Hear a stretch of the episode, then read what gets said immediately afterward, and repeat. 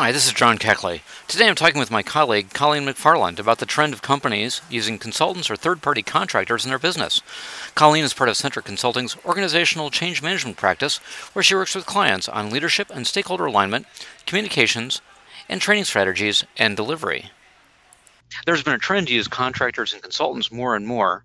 Some companies outsource everything in IT and only have managers as employees. Do you think that's a trend that's ever likely to reverse?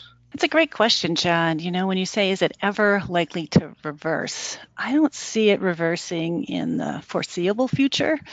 And you bring up IT, I think that's a great example. Technology is changing faster and faster, and a lot of companies don't have people in house to support them with staying competitive with technology. And another one that pops into my head when I hear you ask that question about foreseeable future or rather about it ever reversing is the digital presence. You know, people now expect to engage with their companies and businesses whenever they want, and that requires lots more people to do work to make sure that the digital presence is what you want it to be. They're craving information, and companies need to figure out how to stay on top of what information is relevant and package it up and have it available for people digitally uh, in a way that they never did before. So they need a lot of help. Consultants and contractors are going to be needed to fill in the gaps for them. So, besides the basics, finances, and flexibility, what are the general pros and cons of engaging consultants and contractors in a company?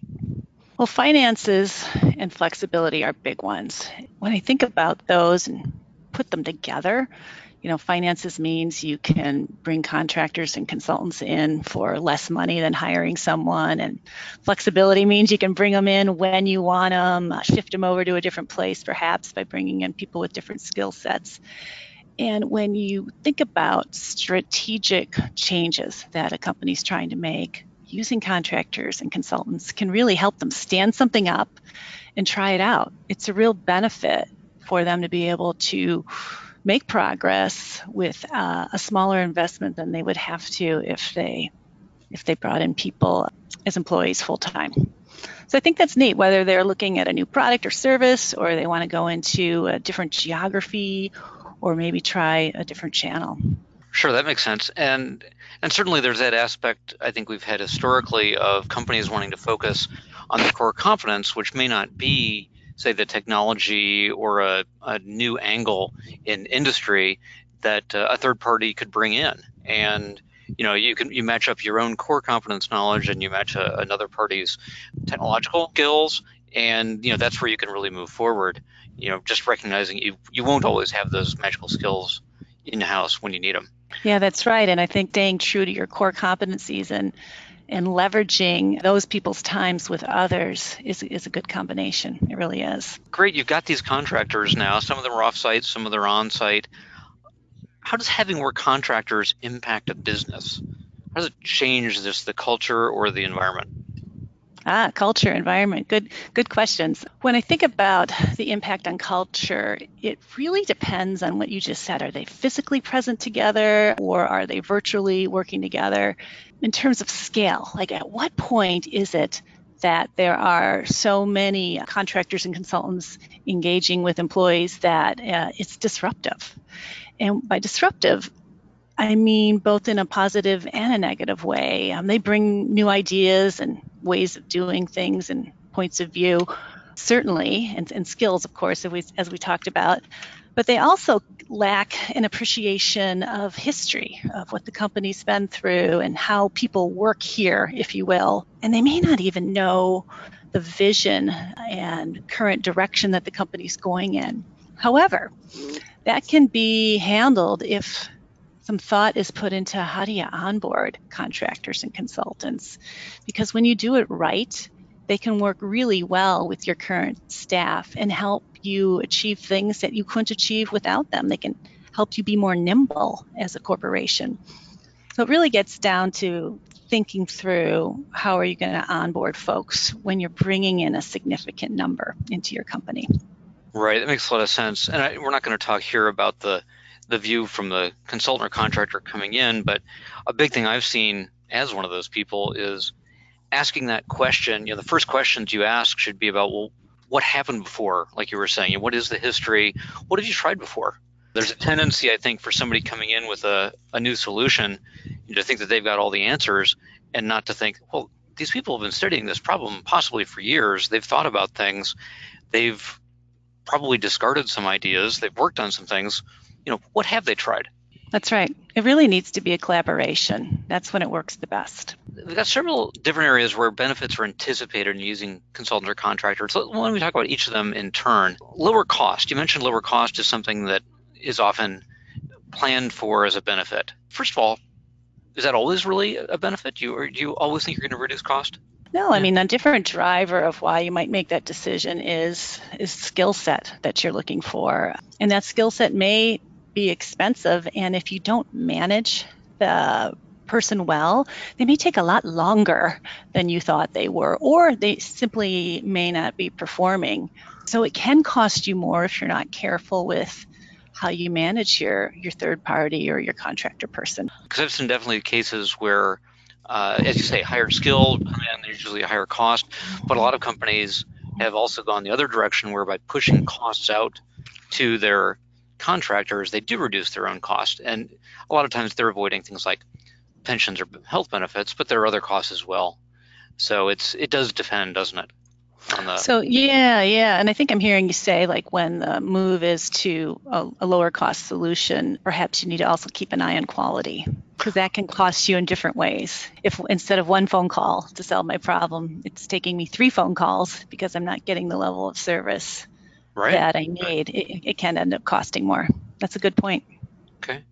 Another one you mentioned as a, a key benefit is uh, business scalability. Well, as I mentioned briefly earlier, if you're trying want to try something new, you have a maybe a proof of concept and you don't have the skills in house to do it and you're not really sure if it's going to work or maybe there's 10 things that you want to try, you can get them going for a limited risk and period of time and learn a lot and it can really help you innovate.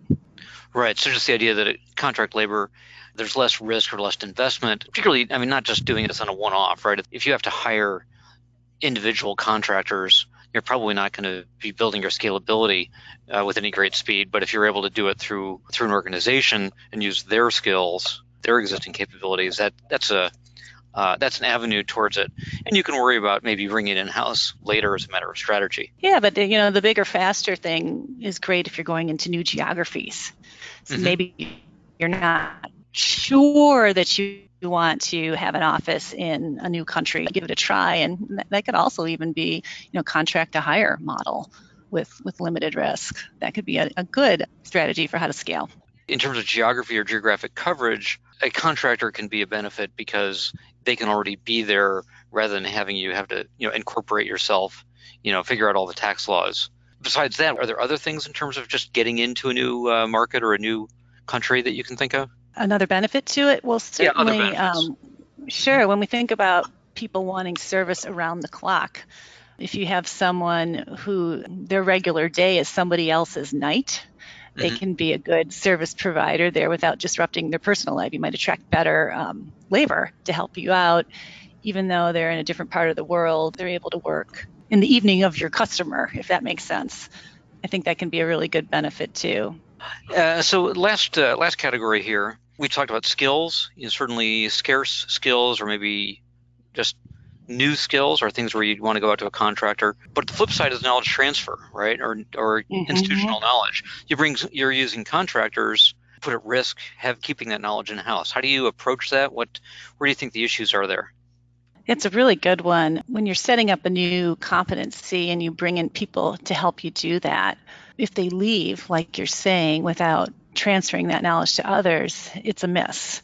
Um, one strategy that you can put in place to help you make sure the knowledge is transferred is have that be part of the contract that you know you, i'm going to pair you up with uh, employees this is going to be handed off to and besides spending time with them and helping them appreciate um, how you do things. I want some documentation also to leave when you leave that's understandable to us and that fits in the way that we're used to uh, delivering training or procedures. So making sure that the person with the expertise spends a good amount of time with the employee or, or employee group that's going to be responsible for business as usual is, is a great practice. So everything seems to come back to strategy. So let's dive into that. Okay. Uh, what's important about having a resourcing strategy? Well, when I think about a resourcing strategy, I think about a business strategy in general. And, and when you have solid business strategic work going on, you think about what levers need to be pulled to help us be successful with our business strategy. And those can include, of course, technology, what type of technology investments needed, and it can include data. What kind of data do we need um, to make sure that we're grabbing and that we're accessing to help us with our strategy. And, and, similarly, it can be labor. Like, what is the best labor solution for us to execute on our strategy. And when you stop and think about, well, how do you come up with, with that answer?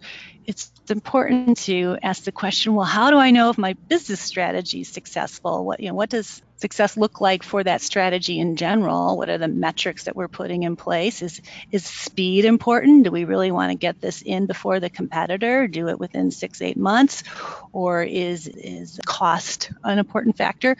And then you want to line up your labor strategy to match that, to complement that. Cool. And then how do you manage and evaluate a strategy like that? You know, you put in a resource strategy, you're implementing it. How, how do you evaluate how things are going? It's a great question. I love metrics, and I mentioned them with having any business strategy. You want to have metrics and periodically look at them and understand if you need to course correct you would do the same thing with the labor strategy. You know, whoever's responsible for that needs to stay close to the leader or leaders of the business strategy and understand if they're shifting the way they're approaching things and if the way that labor's being used is working for them and do adjustments need to be made. So having the right alignment around how we're going to see if this is working in place is key. And it doesn't have to be incredibly formal, but it just has to happen. I mean, maybe it's even a checkpoint where you look at the numbers together